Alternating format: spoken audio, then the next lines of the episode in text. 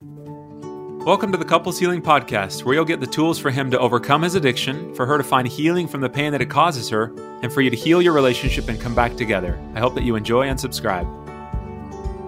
Hello, and welcome to another episode. Today, I'm looking forward to speaking with you guys about something that I think most people are either working on or struggling with that has such a tremendous impact on all areas of their life.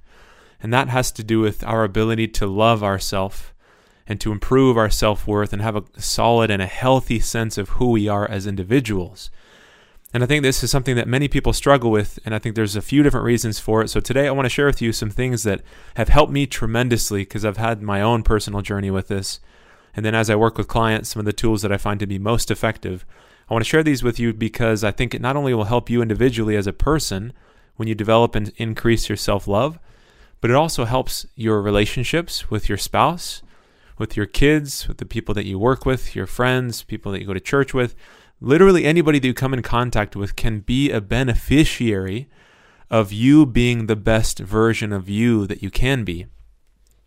And one of the ways to help you get to become the best versions of you is to make sure that you have a healthy and a solid view of yourself, for you to be able to love yourself and to feel your worth because I think that's something that so often gets lost, and there's lots of negative consequences of not feeling our worth.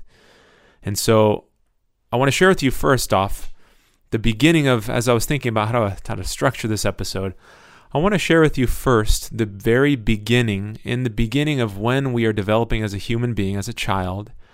I want to share with you what the ideal situation is.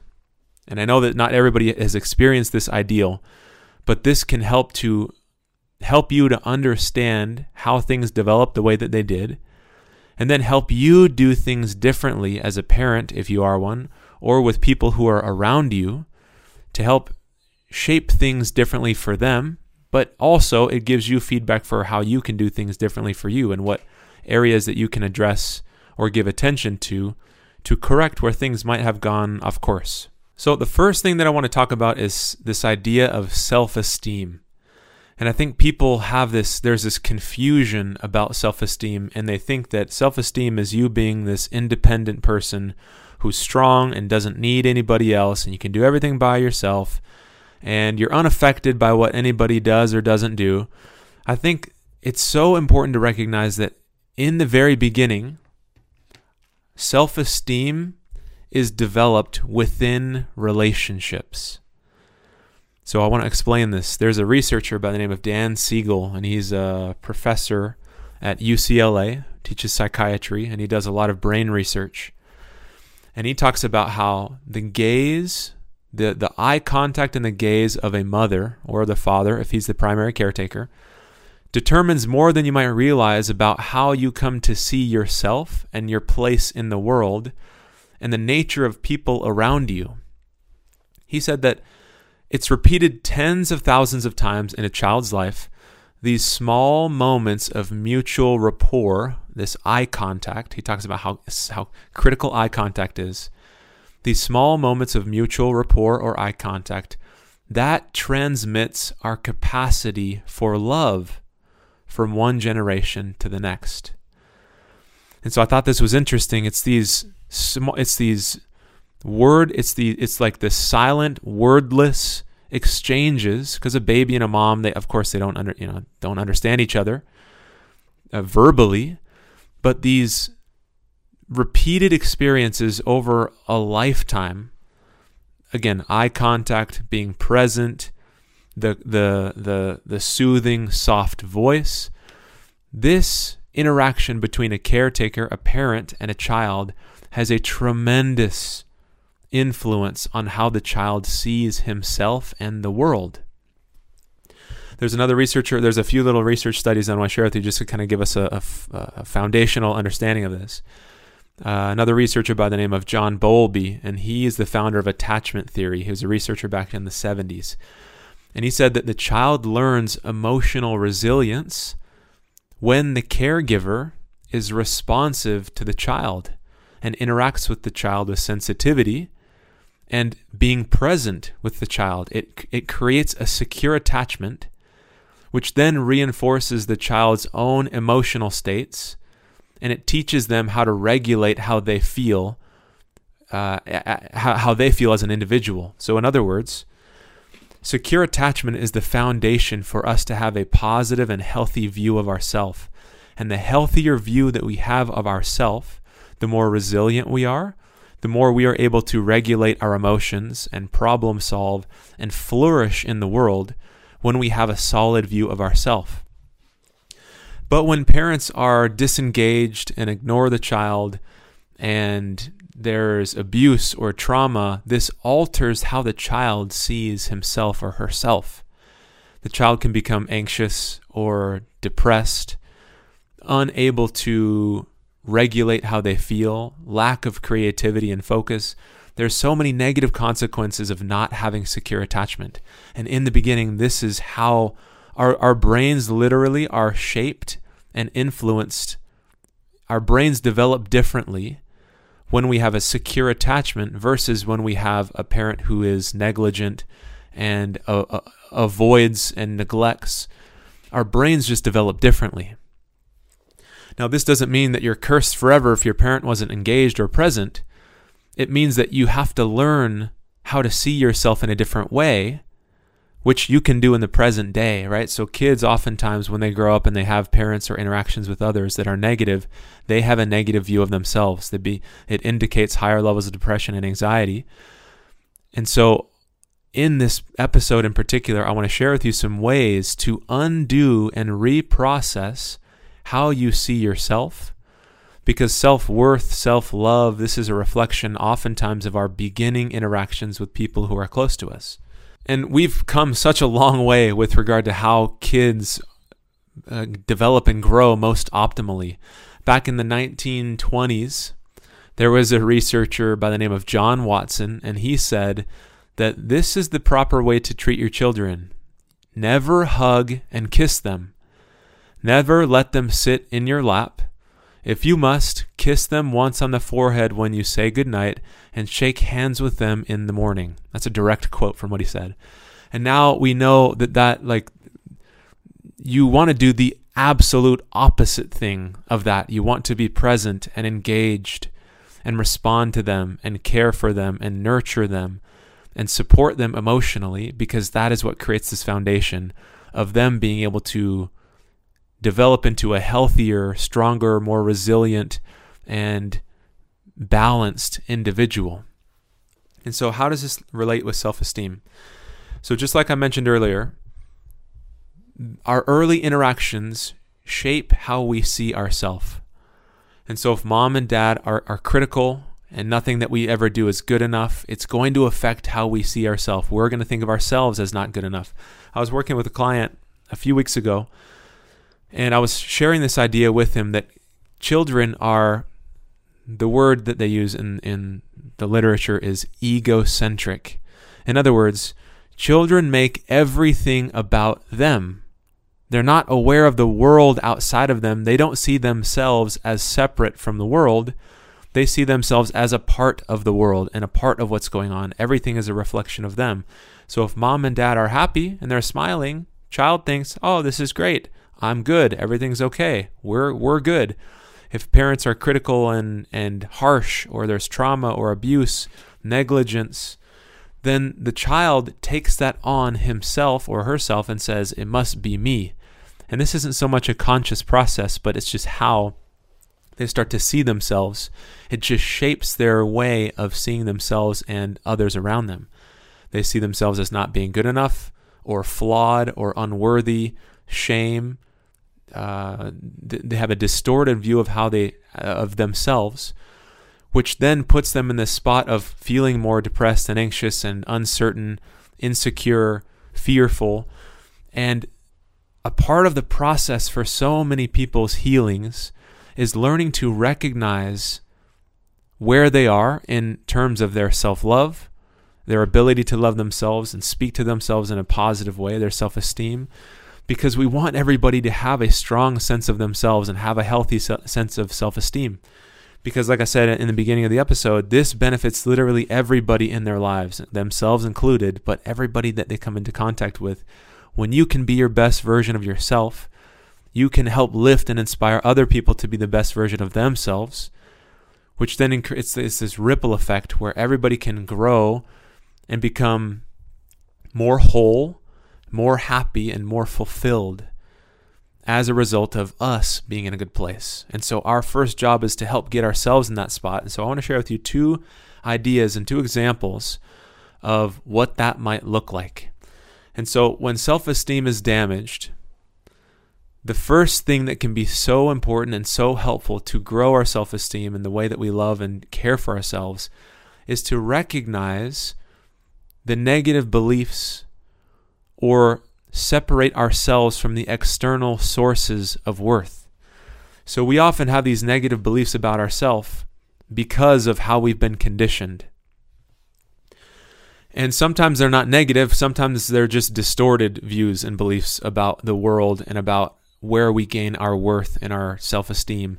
And if it's from an external source, let me share with you an example. I remember working with a client who, when he was very, very young, he was he happened to be at his grandma's house and the fan at his grandma's house was broken and he was like 6 years old at the time. Very very young. And he went over to the fan started messing with it and somehow got it to flip on. And his grandma was so surprised and was like hey that's amazing that you did that. Your uncles weren't even able to figure that out. That's amazing that you figured this out. Very nice job. Can't believe that you did this. In the moment that he had that conversation with his grandma. He noticed as he reflected, this is like 40 years later, he and I are working together. He noticed in that moment that something changed. That he started to pay attention to and seek those messages of praise and acknowledgement. And then he started to confuse productivity and fixing things and doing things for other people. He started to confuse that with worth where he felt like, okay, if grandma praised me for fixing this fan, that means, you know, when I'm doing these positive things, I'm a good boy. I'm doing things that I should be doing. I get a response that's that feels good. Therefore, I need to do more of this in order to feel like I'm a good boy. In a very subtle way, that one experience shifted how he understood the world. And so, of course, as a six year old, he didn't have the capacity to just understand hey, grandma was excited that you fixed her fan. That was really cool that you did this. That's awesome. Somehow you were able to figure this out. And it was just an acknowledgement, it was just encouragement. But as a kid, again, being egocentric and only interpreting things through like everything is it, it links back to who you are he took it to mean worth comes from productivity and so he spent a lifetime doing things and sacrificing family time and focusing on everybody else and making sure that everything else was taken care of and doing things that he had to do. He went above and beyond in all these other areas, but when it came to his own development and his family, the family time and spending time with his kids and his wife, he would sacrifice those things to produce in other ways for other people. And so it became a big problem in their relationship. And so it wasn't until he understood that this is where the beginnings of that came from. And then we went through a process to unwind that. And I'm going to share with you some of the steps with that. But once he was able to unwind that, then he saw clearly that he was getting his worth from this external source. So the first thing that we want to do is recognize the fact that so often our worth comes from these external sources. Uh, it doesn't actually come from it. We think it does. We attribute our worth to an external source, which it doesn't come from ex- an external source. Or we have a negative belief about ourselves. Again, like I said, not being good enough or being unworthy, usually as a result of not measuring up to some expectation or some message of where worth comes from. So if you live in a home where high academic performance is prioritized and you don't do well on a test, your self worth is going to be attached to that test in your mind. So that when you fail the test, then you're going to feel like you're a loser and you're stupid and there's something wrong with you. So often, again, these negative beliefs come from situations like that. So, number one, we want to recognize these early messages about where worth comes from. Number two, we then want to recognize the fact that that isn't where worth comes from. And I know some of what we're going to be talking about is easier said than done. And when I work with people, it's uh, it's so much more helpful to have a a process where we can work through specifically what it is for them and the questions and the objections and the blocks, the misunderstandings. We can go step by step. This is a part of what I do on my very first session when I work with people is identifying where their beliefs are, working through how that came to be, then reprocessing them. So it isn't some intellectual exercise, but it truly is like a, a deeper underlying shift that takes place because we're peeling back each of these layers to change and remove and reprocess these beliefs. And so by identifying where they come from and then recognizing the fact that that isn't where they come from, and one of the ways that I, I like to do this with people is let's say they say, well, my worth comes from having well behaved kids or doing well uh, at my job. The more sales I get, you know, the more worth I feel. And so I'll then ask them the question well, okay, before you became a mom, did you have worth? Well, yeah. Okay, so where did that come from? Well, that's just because I was a good person. And before I was a mom, I was doing this. I was doing well in school. Okay, that's fine. So before you enrolled in school, did you have worth? And so I'll ask these questions to get as far back as we can. And we always end up in the very, very beginning of, okay, pre being a mom, pre going to school, pre earning a living, before any of those things where you think your worth is coming from. When you're a little baby, do you feel like little babies have worth? And of course, invariably, my client will always say, Well, yes, of course they have worth. And then I'll ask, well, where did that worth come from? Because they didn't do anything. They haven't produced anything. They're not bringing in any income. They're not, you know, fill in the blank with whatever thing they told me originally. They're not a, a parent themselves. They do absolutely nothing. In fact, it's the opposite. Not only do they do nothing, but they require so much time and attention and energy. Yet you're telling me that a baby has worth? Well, yeah, of course the baby has worth. Okay, well, where does the baby's worth come from? That's when they stop and reflect on, okay, well, where does worth come from? And usually somebody will say, well, I think there's worth in life inherently. And I think that worth comes from God because I'm a, a child of God, I'm a creation of Him. So I have worth in and of itself because He created me, and there's inherent worth in life. And always I say, yes, like I believe the same thing. I think that that's true. That resonates for me too. Before we do anything, when we're just a little baby, we all have worth. That worth gets, we get confused by our conditioning. We get confused because of how the world measures worth, which is very different than the reality of where worth comes from. And so, by breaking this down, again, this is just one of the ways, but one of the lines of thinking or ways of un- undoing this logic is to just trace it all the way back to where it started. And then it, it, inevitably, you arrive at this place of, like, well, yeah, of course I had worth. And so, if you had worth when you're a little baby, do you still have worth now? If nothing that you did or didn't do when you were young gave you worth, do you think you still have it? And people will again always arrive at this spot of like, well, yeah, like I must have worth. Well, then if I have worth, why don't I really feel it? Right? And then they go into this thing which that's the process that I kind of mentioned earlier. If you don't feel your worth, it's likely because you've had a negative belief or it's been linked to some external source. So you have you just haven't felt it in a long time because it's been tied to something that isn't even true. So by recognizing how these beliefs developed, recognizing these external sources of where you thought it came from, then challenging those and seeing truly for what it is where worth comes from, now you have a a cleaner slate to work from. And it's again it's it's not so much of an intellectual exercise as much as it is it's a process of starting then to start of starting to believe it. Because even as I'm sharing this with you, I hope that this resonates and I hope that you can see this is one of the lines of logic that you can apply. You might say, like, yeah, that sounds great, but I don't feel it. Well, it's likely because you've trained yourself to not feel it. You've trained yourself to link it to something external. So all we want to do is start by identifying that and then thinking through it differently. Because as you start to do that, then you actually will be able to feel your worth.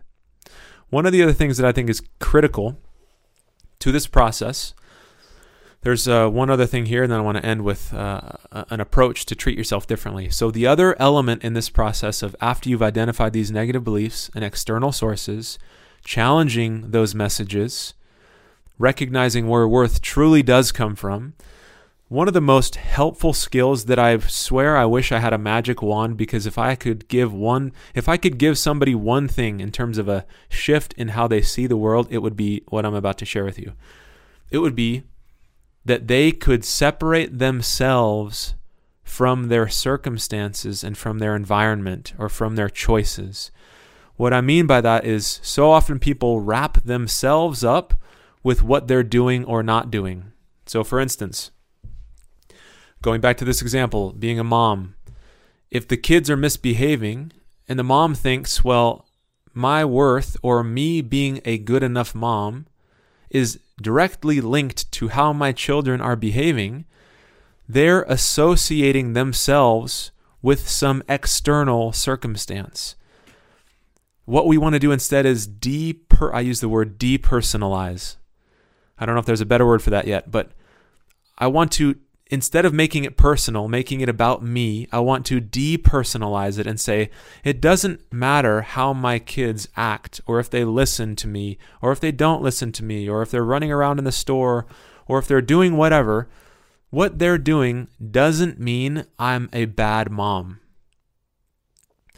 Because my worth my identity of being a good mom or bad mom, we want to get away from how we're measuring that from an external source or rather depersonalize it. Same thing with like going back to work. Oh, well, if, you know, so and so gets 20 sales a month and I only get 10, therefore I'm not good enough. It's these attributions of ourself that we put on a situation. Kid dis- disobeys, kid runs amuck. I'm a bad mom. I don't make as many sales. Well, I'm a bad employee.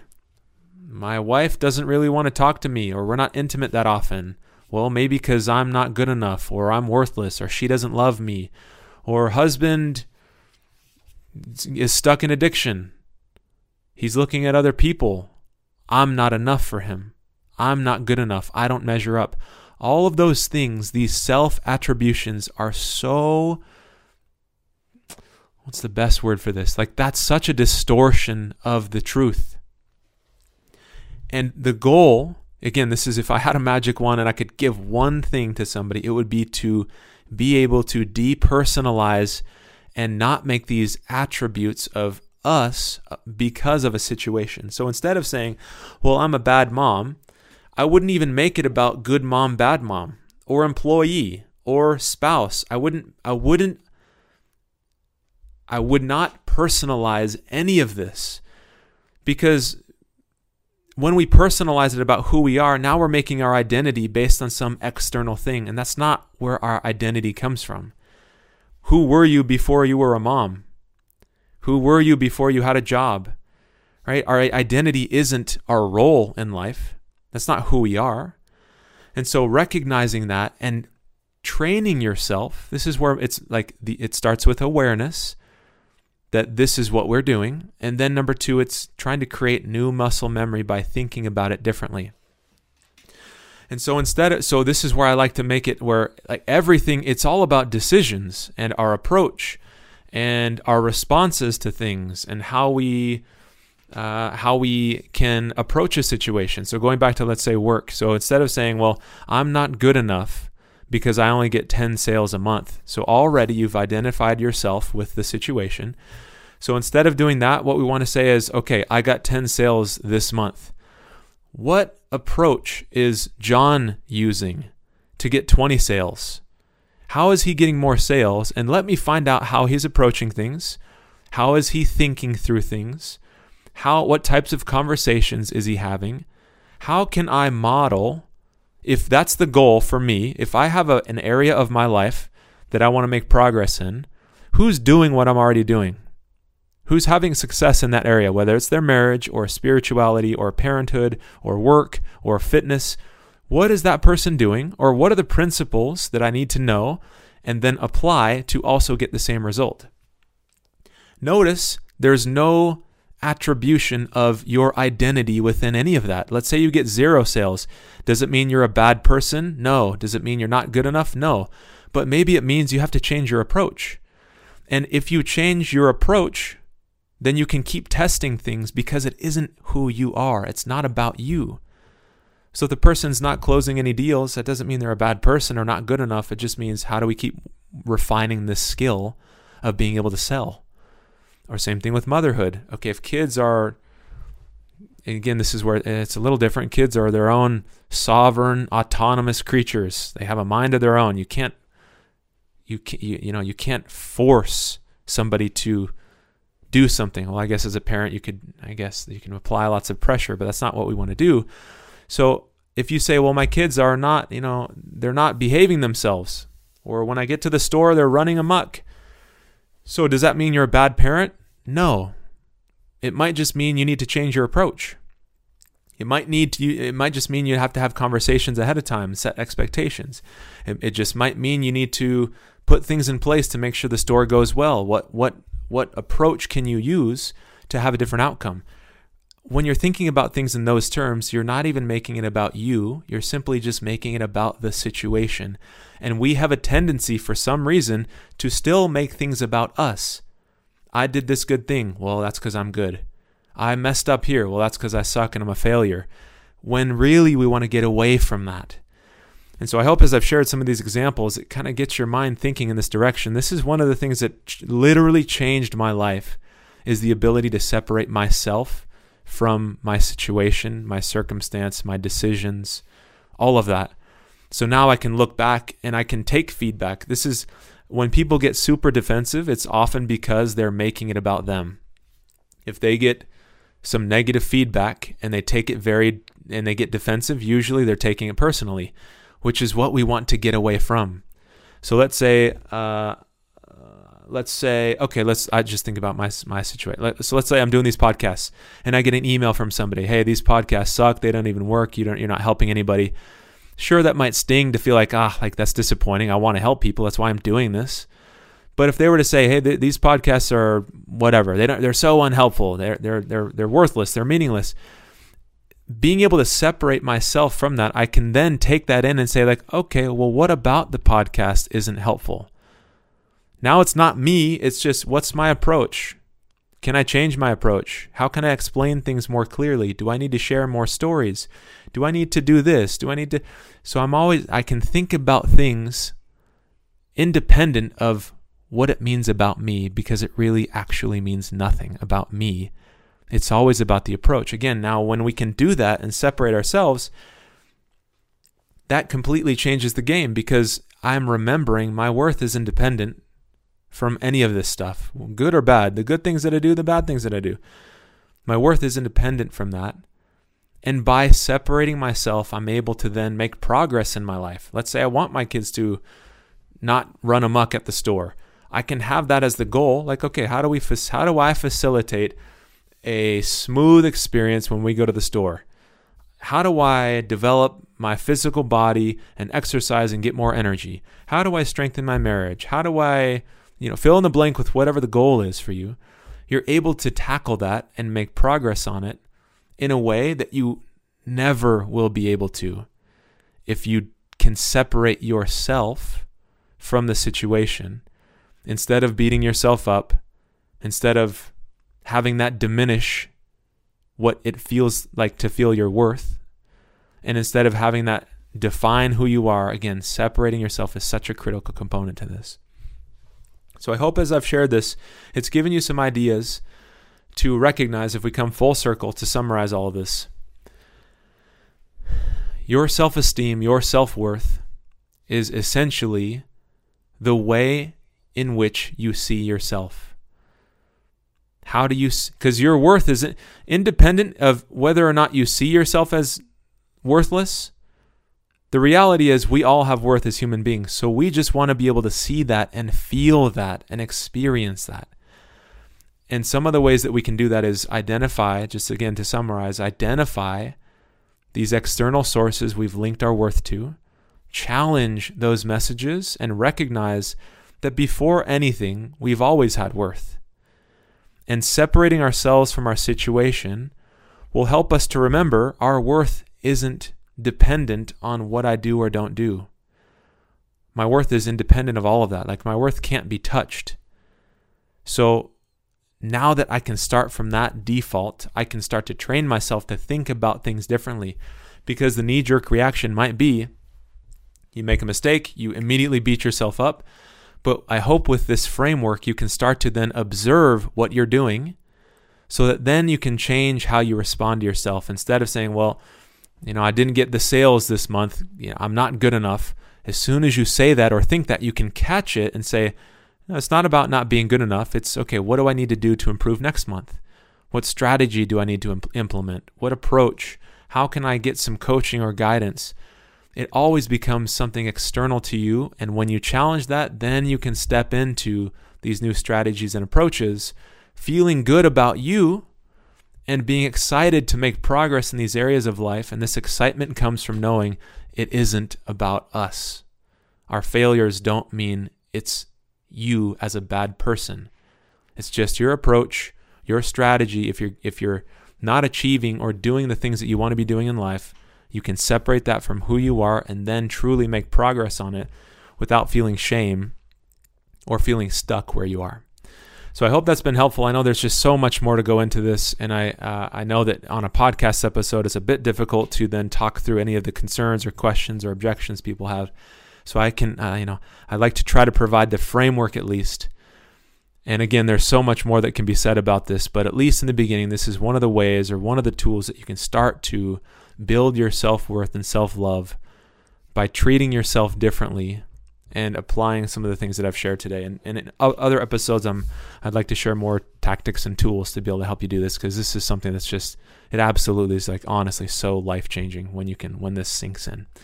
So I hope that helps. And I look forward to speaking to you guys next week and we will go from there. Take care. Wait, before you go, I'm offering free access for my podcast listeners to a course I created. So make sure you go to coupleshealing.org so you can get some tools to start the healing process individually and in your relationship. Or if you want even more support and you'd like to work with me directly, you can contact me with the info that's on that website as well. I'm excited for you to make progress on your journey.